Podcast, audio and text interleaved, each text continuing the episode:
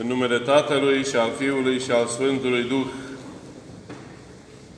Bine este cuvântat Cel ce vine într-un numele Domnului Osana într cei de sus. Frați creștini, cu două ocazii, creatura l-a cinstit pe Creator cu această formulă Osana într cei de sus.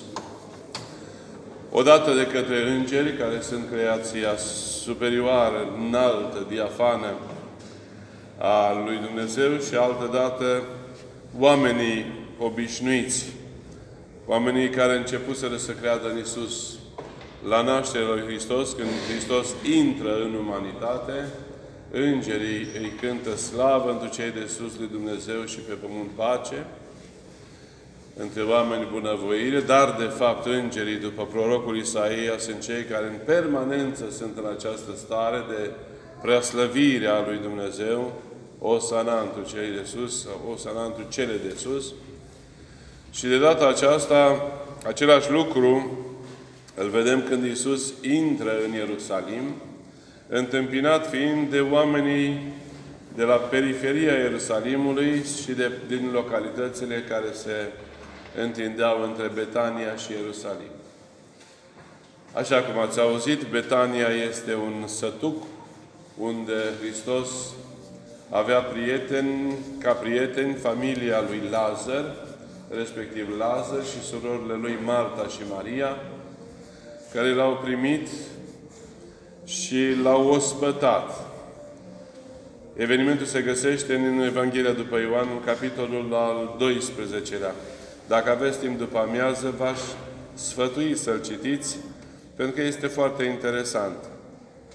Este vorba așadar despre venirea și intrarea Mântuitorului în Ierusalim. Intrarea în Ierusalim se prăznuiește cu șase zile înainte de Paști, așa cum ați auzit, că așa a fost Hristos. Sâmbăta lui Lazar este cea dinainte de ziua Florilor, de Duminica Florilor. Și este duminica sau ziua în care Hristos, după ce a, a adăstat la Betania, se întoarce către Ierusalim în ziua de luni de duminică, care este ziua întâi a săptămânii. Nu luni este ziua întâi a săptămânii, ci duminică este ziua întâi a săptămânii. Deci, după ce aceștia au venit să-L vadă pe Hristos, pentru că îl înviase pe Lazar din morți și pentru că Lazar stătea la masă cu el și cu ceilalți. Și unii din curiozitate au venit să-L vadă pe Lazar, alții au venit să-L asculte pe Iisus. În felul acesta, își confirmau minunea și încercau să înțeleagă cine este cu adevărat Hristos. Lucrurile sunt relativ simple și le-am mai explicat. Hristos intră în Ierusalim pe un mânz de asin, pe care se spune că nu a așezut nimeni înainte, iar oamenii, în entuziasmul lor, îi așezau la picioare ramuri de salcie și de măslin și stâlpări de finic. Stâlpări e ideea de frunze, mai cărnoase așa. Pentru că spunea Patriarhul Daniel că finicul nu are crengi. Și nu-i bine să spunem crengi de finic, ci stâlpări de finic. Și le așezau înaintea lui, se adunaseră să-l primească și îi cântau aceste, sau strigau aceste, această formulă, o sana întru cei de sus, bine este cuvântat cel ce vine într numele Domnului. Era o frază cu care erau întâmpinați împărații când veneau după război și în victoria pe care o reportaseră veneau să transmită această bucurie celorlalți din cetate. În tot acest context, care este un context frumos, spune extraordinar, oamenii îl primesc pe Hristos cu inima deschisă, și îl măresc sau îl laudă sau îl preamăresc pe Dumnezeu. Există trei lucruri care sunt mai puțin evidente și asupra cărora vreau să ne oprim lecturând acest capitol. Primul dintre acestea care ne surprinde este că Hristos vine fără să aibă El însuși o mare bucurie. El știa ce urmează anunțase de câteva ori pătimirile care trebuiau să aibă loc. Știau caracterul oamenilor, știau cum se comportă, știau de schimbarea noastră, de nestatornicia noastră. Și știe. Și între toți aceștia pe care îi vedem exultând de bucurie, se află și o categorie care nu pot sau nu vor să se bucure. Care nu pot și nu vor să strige slavă lui Dumnezeu. Așa era în vremea aceea. Noi am fi vrut ca toată lumea să facă lucrul acesta în vremea aceasta. Dar, în contextul acesta în care toată lumea striga și îl aclama pe Hristos, inclusiv copiii, niște oameni le-au spus ucenicilor să-i facă pe copii să tacă, să nu mai strige. Iisus aude lucrul acesta și spune, dacă aceștia vor tăcea, pietrele vor vorbi. Ce vreau să spună cu aceasta este că în fața lui Dumnezeu creația toată de mărturie despre El, despre Dumnezeu. Și că cu toată opoziția omului nu poate zădărnici planul lui Dumnezeu. Îl poți reduce aici, colo, pe unul să vorbească despre Dumnezeu, dar nu poți să-l reduci la tăcere definitiv. Pentru că Dumnezeu poate să facă, așa cum am spus, și cele necuvântătoare să cuvânte sau să aducă mărturie. Aceștia erau mai mari poporului care începuseră să se teamă de Isus și care, bineînțeles, nu vedeau cu ochi buni ceea ce se petrece, care văzuseră și deși văzuseră că Hristos l-a înviat pe Lazar din morți, erau înspăimântați și se spune la ideea că tot mai mulți iudei începuseră să creadă și să-L urmeze pe Isus. Nu înțeleg de unde frica aceasta când unii, unii oameni încep să creadă mai mult, membrii familiei se înspăimântă și spuneți, doar nu te, te apui să fii bigot sau bigotă și să începi să crezi în Dumnezeu. Fii serios și rezonabil. E foarte clar că ceea ce s-a petrecut atunci nu e străin de ce se petrece astăzi.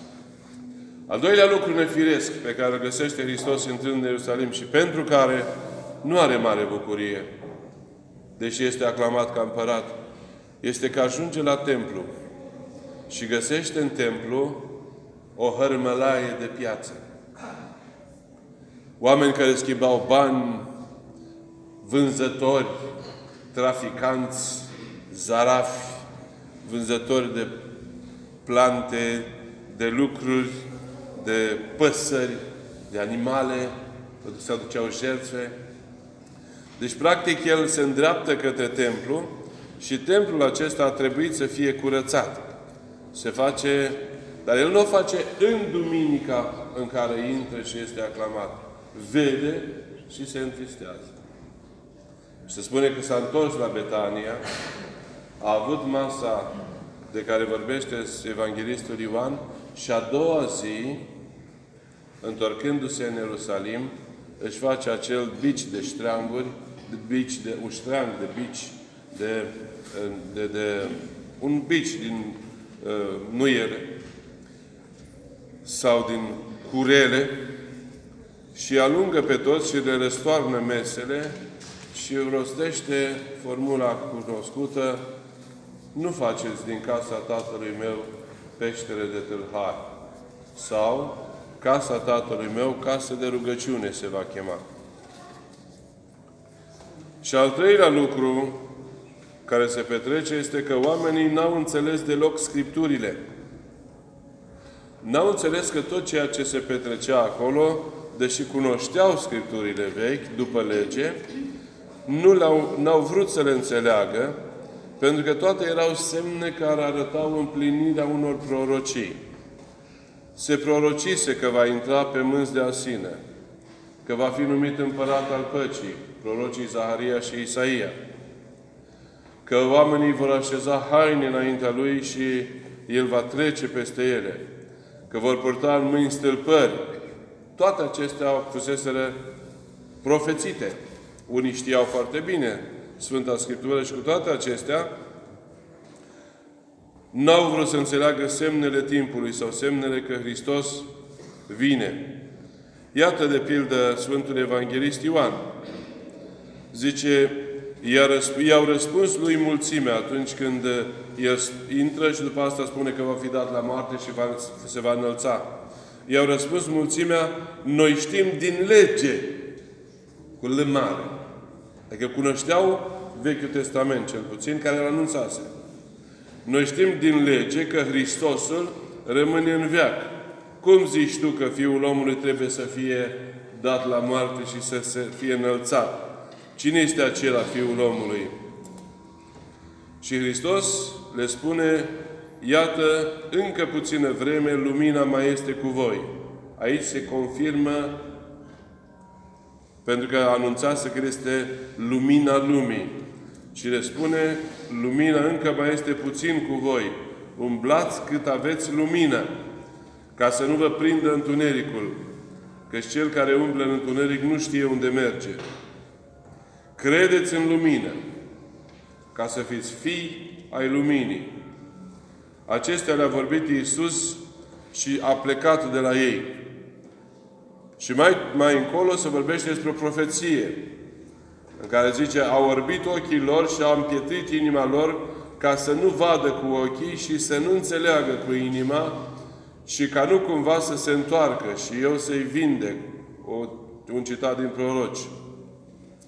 Aceasta a zis Isaia când a văzut slava lui și a grăit așa. Totuși și dintre căpetenii, mulți au crezut în el, ce spuneam adineauri, dar nu mărturiseau din pricina fariseilor, ca să nu fie cumva izgoniți din sinagogă. Adică chiar și cei care crezuseră le era rușine, că au început să creadă și ascundeau lucrul acesta. Iisus a strigat și a zis, Cel ce crede în mine, nu crede în mine, ci în Cel care m-a trimis pe mine. Face legătura cu Tatăl. Și Cel ce mă vede pe mine, vede pe Cel care m-a trimis pe mine. Eu, lumina, am venit să aduc în lume ca tot ce crede în mine să nu rămână în întuneric. Și continuă capitolul al 12 vorbind despre semnele care se împlinesc în El. Tot ceea ce s-a spus în Vechiul Testament. Deci, pe de o parte avem bucuria celor care îl primesc pe Hristos în această minunată zi și unii care și reacționează. Adică, deși avea și opoziție, familia lui Lazar îl primește din nou în mijlocul lor, îl ospătează și aici avem și această ungere pregătitoare pentru Paști, pe care Maria o face.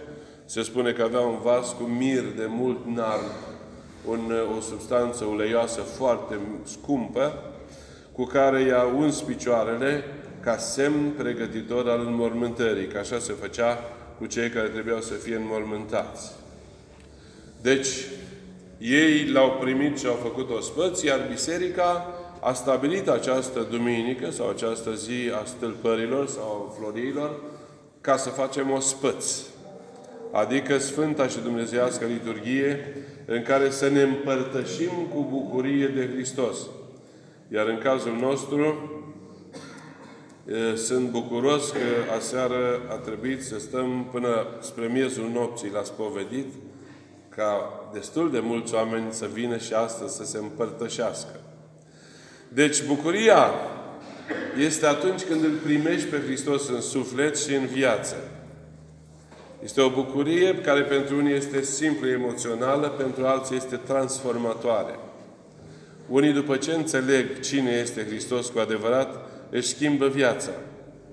Alții au tendința de a-L primi cu spaimă sau de a nu-L primi, tot dintr-o anumită frică. Avem aceste două ipostaze cuprinse în atitudinea lui Petru. Atunci când Hristos potolește furtuna pe mare și îi salvează, el îi spune, Doamne, ieși de la mine că sunt om păcătos. Pleacă de la mine că sunt om păcătos. Adică este o incompatibilitate între mine, omul, și tine, Dumnezeu. Dar pe de altă parte, el este și același Petru, este cel care îl declară ca fiind Hristosul, Fiul lui Dumnezeu cel viu și care îl urmează până la capăt. Deci, cumva, de ce ne temem când Hristos intră în viața noastră, ca să nu cumva să ne schimbe. Ne place viața pe care o ducem. De multe ori în păcate. E dulce. Și ne temem să-L primim pentru că El ar putea ca în răbdarea Lui să ne facă să schimbăm ceva. Și atunci El determină o anumită luptă în interiorul nostru. Oricine îl primește pe Dumnezeu nu este comod, nu este lejer. Că trebuie să schimbe niște valori. În general, noi mergem după valori prestabilite de alții, pe care le luăm fie prin educație, fie genetic, fie din ce vedem, fie din anumite patimi pe care le avem sau dependențe pe care le avem. Dar el vine și declanșează un soi de luptă interioară, care este, să știe, lupta între cred și nu cred, credință și necredință, sau credință și slabă credință. De cele mai multe ori noi spunem că este credință, dar poate că ar trebui să spunem credință și indiferență. Pentru că cu adevărat necredință mă îndoiesc că există la cineva. Și această luptă interioară se petrece până la sfârșitul vieții.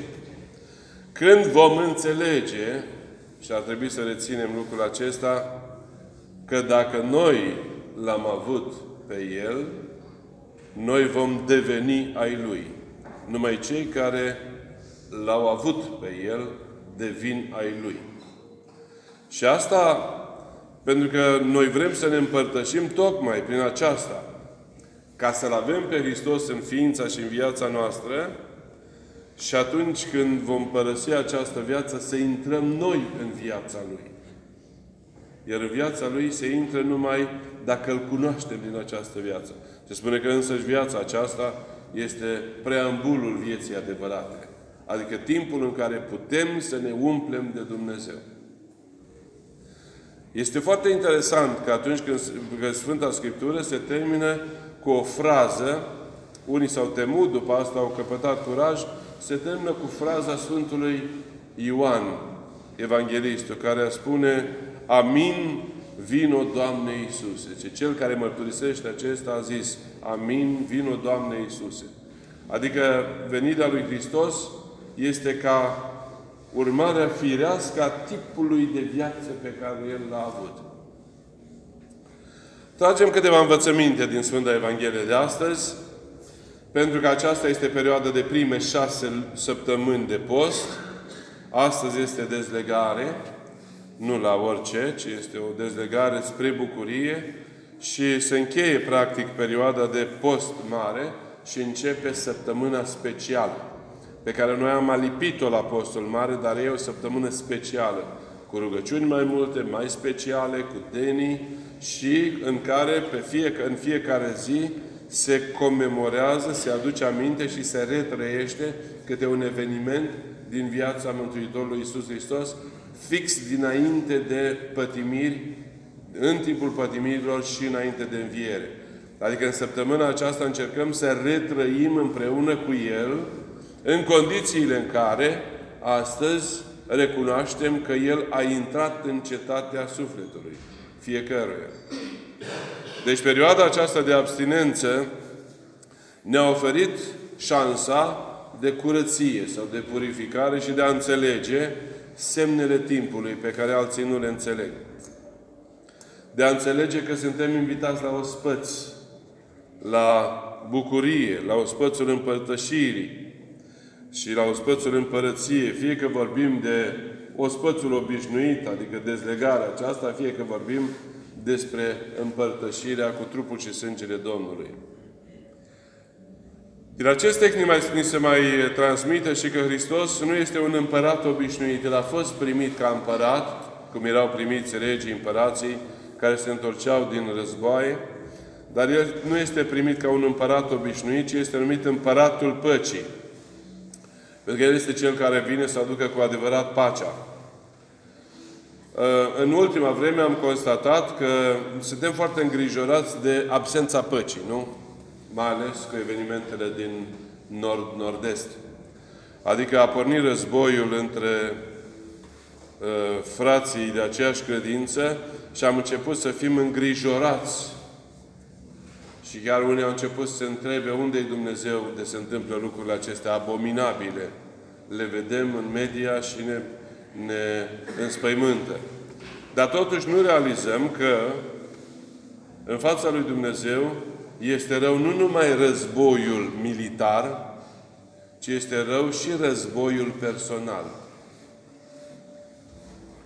Credeți că războiul acesta și uciderile acestea îl întristează mai mult pe Dumnezeu decât războiul dintre soț și soție, care ajung să spună lucruri abominabile și care în final divorțează și care în final abandonează niște copii.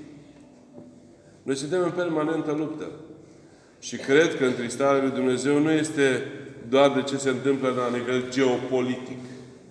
Că Dumnezeu nu lucrează cu mase, lucrează cu persoane. Și că fiecare lucru pe care îl facem, ceartă, despărțire, abandon, sunt un alt război, dar la scară mică.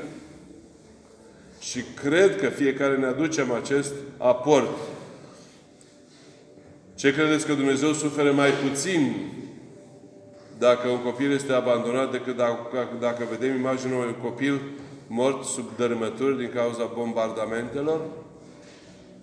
Un copil care n-a mai avut familie și care a luat pe căi greșite și a ajuns cine știe ce traficant, este un copil câștigat și Dumnezeu se bucură, dar avem noi conștiința că războiul nostru personal l-a adus pe copil în situația respectivă?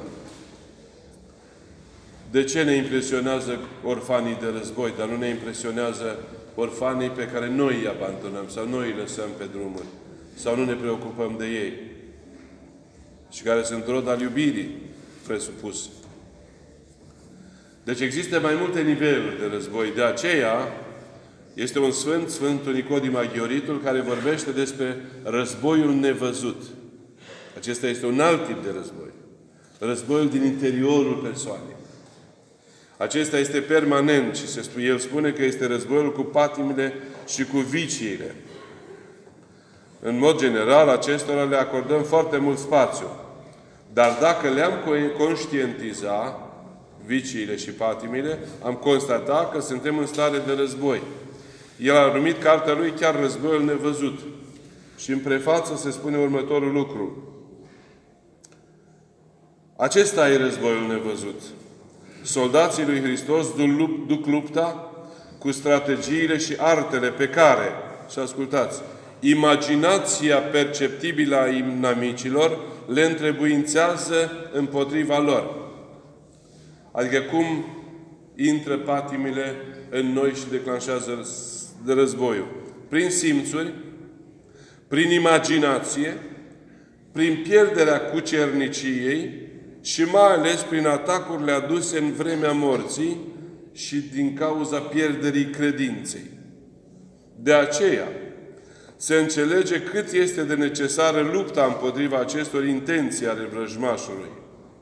Această carte, spune în introducerea, poate învăța cum să înfrângă dușmanul lui nevăzut omul, să-și agonisească virtuți reale și sfinte, și să-și dobândească o coroană care nu se vestejește, care este unirea cu Dumnezeu în lumea aceasta și în cea viitoare.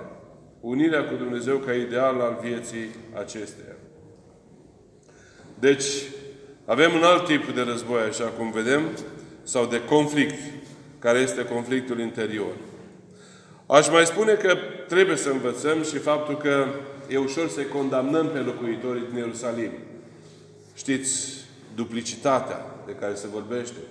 Îl primesc astăzi și îl răstignesc mâine. Îi cântă astăzi Osana, bine este cuvântat cel ce vine în numele Domnului și după câteva zile spun, dă drumul lui Barabat, îl harul și răstignește-l pe Fiul lui Dumnezeu. Aceiași oameni.